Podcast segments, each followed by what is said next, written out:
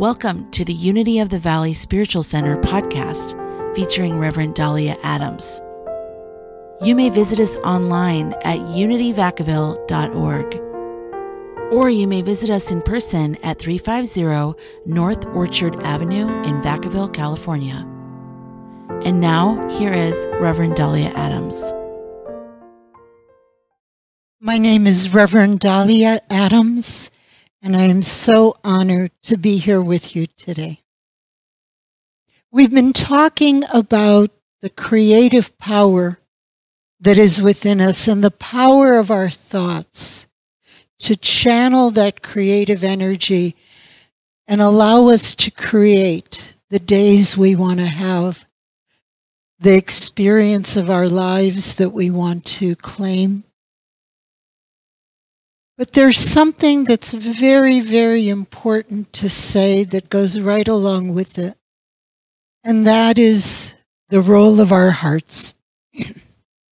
we could do all of the skills, all of the techniques in channeling our creative energy, and we could do them very, very well. But if our heart was not in it, if we did not open our hearts and bring love into the process, it would mean nothing. In the letters that St. Paul wrote, he pretty much said the same thing. You can have all sorts of wonderful qualities and things, but if you do not have love, it is not worth anything. So today we'll talk about that experience of offering our hearts, of looking at someone or immersing in a cause and saying to that someone or to that cause or to that group, here is my heart. And even as I say that right now, there is something uplifting there is an energy that goes to the heights of my own being when I can offer my heart, when I can say to a person, to a child, to my dog, to the beautiful ocean that I love to walk walk along on beaches. In that moment when I offer my heart there is something transcendent. Poets have written about this in songs, lyrics, books, movies. It is such a profound human experience that it's the center of much of the creativity in our culture. One of my favorite poems that captures this offering of my heart or the joining of hearts is by E. E. Cummings. And that poem begins with I carry your heart with me. I carry it in my heart. I am never without it. Anywhere I go, my dear, and whatever is done by only me is your doing. And when I read that poem by E. E. Cummings, what it captures for me is when my heart is offered.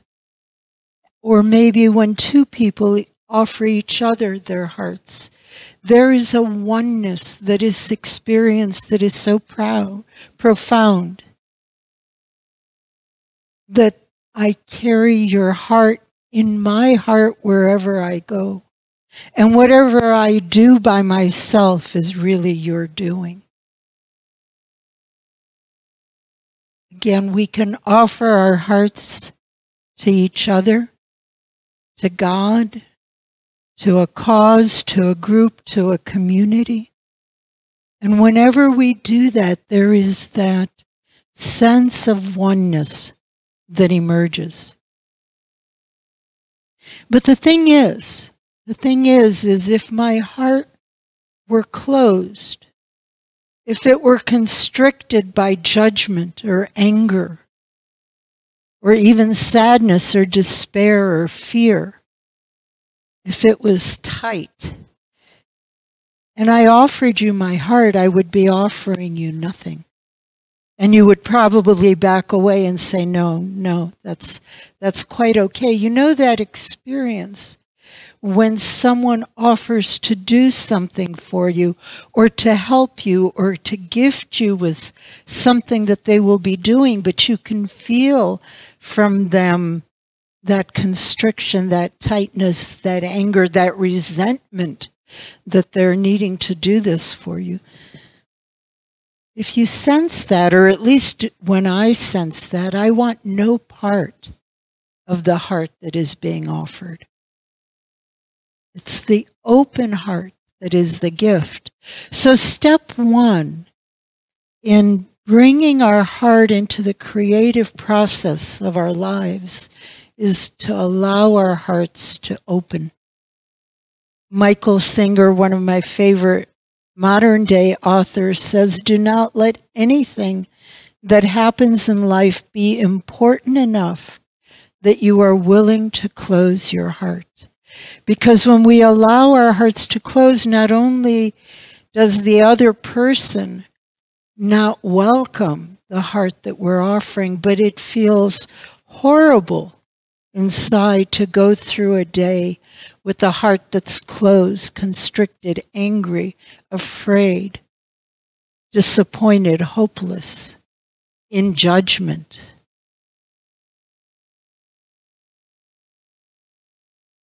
I don't know this particular poet, Clementine von Radics, but I love the beginning of a poem that she wrote.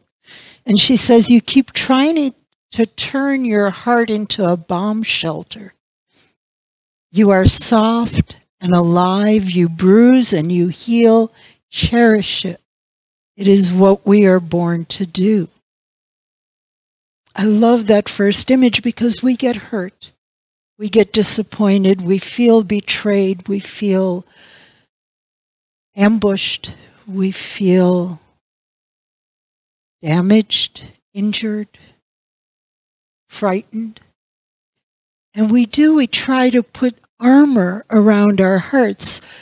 And her image of turning our hearts into a bomb shelter, I think, captures it. But that is not where we want to go. That is not what we want to create in our lives again, because it does not lead to an experience of life that is filled with joy. It is the opposite. It is a difficult way through to move through each of our days.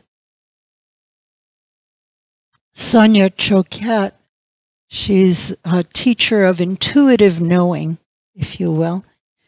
She says the open heart sees, feels, and absorbs the beauty of the world. So when we are able to allow our hearts to open, when we are able to release the anger, when we are able to forgive or to trust in the presence of God and release our fear, then we start opening to the beauty of the world. And again, an open heart that is offered leads to a state of oneness. So the beauty of the world becomes the beauty that we experience within ourselves. Oprah says, when you live with an open heart, unexpected, joyful things happen. Again, the good that is God fills our hearts. And the good that is God seems to be all around us. And the good that is God seems to fill us, but only when our hearts are open. And I really like, I think Eckhart Tolle captures really well what I'm trying to say. He says, at the deepest level, an open heart is spacious presence. You know, that feeling of spaciousness, of there's room to breathe, to move, to speak, to dance, to jump, to play, to laugh. At the deepest level, an open heart is spacious presence in which the sense of separateness between yourself and the other dissolves. when I offer you my open heart,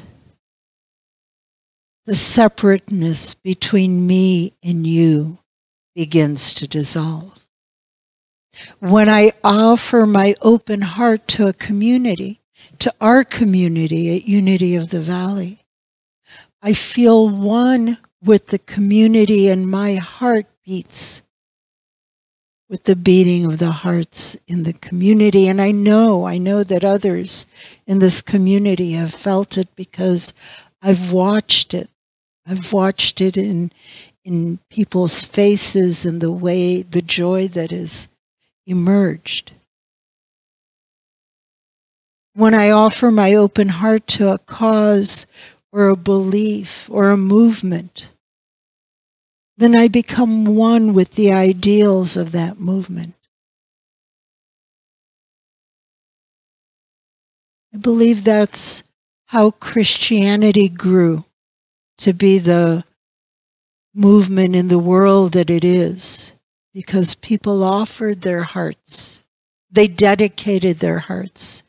I believe that's why the unity movement grew the way it did, because people not only came and practiced the skills, not only did they work with the thoughts that were running through their minds and allowed their thoughts to channel their creative energy, but they brought their open hearts. And there was a oneness with that which was being taught that emerged.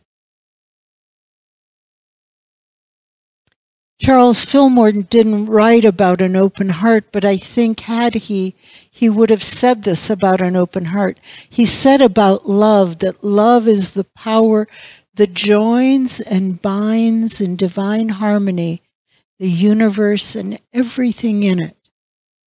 So when we say, Here is my heart, and we offer our open heart, we are joining and binding in divine harmony with the universe or the expression of the universe with which we are engaged.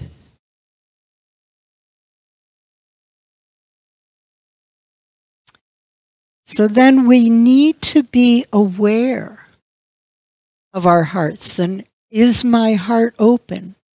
Each of us needs to be able to reflect on that question is my heart open in this moment?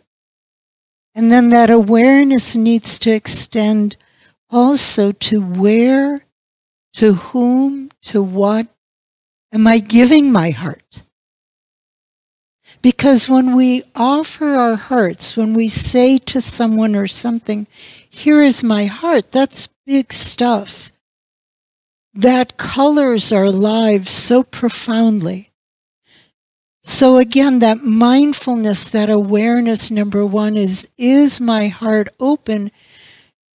And to whom or to what am I offering my heart? And in the Gospel of Matthew, chapter 6, verse 21, Jesus said, For where your treasure is, there your heart will also be. Sometimes we don't know where we're offering our heart. So it's easier to ask ourselves, where is my treasure? Where am I laying up my treasure? and what circumstance or in what situation or to what person am I giving my treasure? You know, those young romantic relationships where you know, everything, everything is just colored in, in these wondrous colors and everything is perfect. And we watch people literally give themselves over to someone else to the point where they lose who they are. They lay up their treasure in that one person or that image of the person. It later often becomes a beautiful and powerful love in which both people can be present and offer their hearts to each other. But where is it that you're laying up your treasure? And by treasure, we mean more than money. We mean money. Where are you putting your money? Who are you giving to? Who are you generous with? Or what community are you supporting? What cause? What movement? Are you supporting with your money or your resources, your talent, your time? Where are you putting your attention? All of those things are our treasures. And where is it that you're laying up your treasure? Because that is where you are offering your heart. But that awareness too needs to stay. Am I offering my heart, an open heart, or am I doing this grudgingly? Because if I'm offering it up grudgingly, then that joy that is possible, that sense of transcendence, that oneness, is no longer possible. So always checking in, am I doing this with an open heart? Sometimes people stay in a job or in a community or in a relationship out of fear. So they dedicate their time, their energy, their talent, their presence, their hearts in a situation that leaves their hearts constricted. If they're staying out of fear or out of a sense of this is what I have to do because nothing else is possible, then they're laying up their treasure. But if the heart is closed, then it brings the energy and it brings the person down. I know I've had that experience in my life. My, my first job after I became licensed as a psychologist, after I had my PhD and passed my licensing exam, was at a children's home. And in my mind, in my mind, I thought that I would love this job. The home was set up to take in children who had been so badly damaged by their family circumstances that they could not even adapt to a foster home. And so in my mind, I thought a good person, a good psychologist would feel very fulfilled and satisfied and good about this work and would love this job but I didn't. It was probably the job that I've liked least in the course of my life. The heartbreak was too much for me. And the, the administration, the way things were handled, at this point I would think that maybe it wasn't the healthiest place to work either but I didn't like it. But it was my first job as a psychologist, and I was afraid that maybe nobody else would want me. And I was also afraid that maybe I wasn't a good person because I did not like the job. And again, in my head, I thought good people would like doing this work. So I stayed for almost two years and I should have left much sooner because it was not right for me. My heart had great difficulty opening in that circumstance. So, where is it that you are laying up your treasure, your time, your talent, your attention, your resources? And is your heart open as you are doing that? Where is your treasure? Maybe over the course of the week, think about that question. Think about where you're where you're offering your heart and is your heart open and filled with joy as you do so?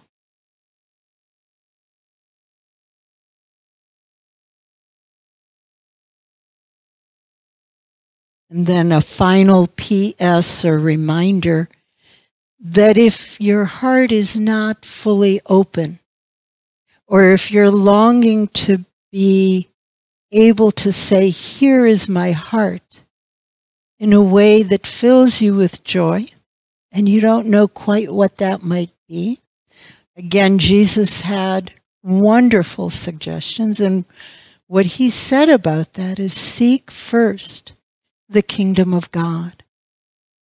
How are you offering your heart to the God that you know and understand? How are you offering your heart to that presence of the divine within you?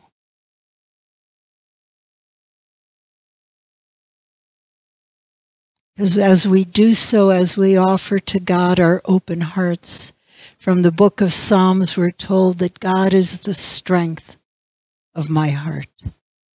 And of course, as we offer our open hearts to God, that then becomes inclusive of all people.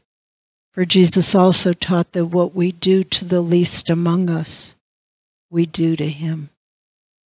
So we open our hearts to the Christ and we allow God to become or to be the strength of our hearts. And so here is my heart. And I invite you to offer your heart this week and to allow your heart to be open and filled with joy. And so it is.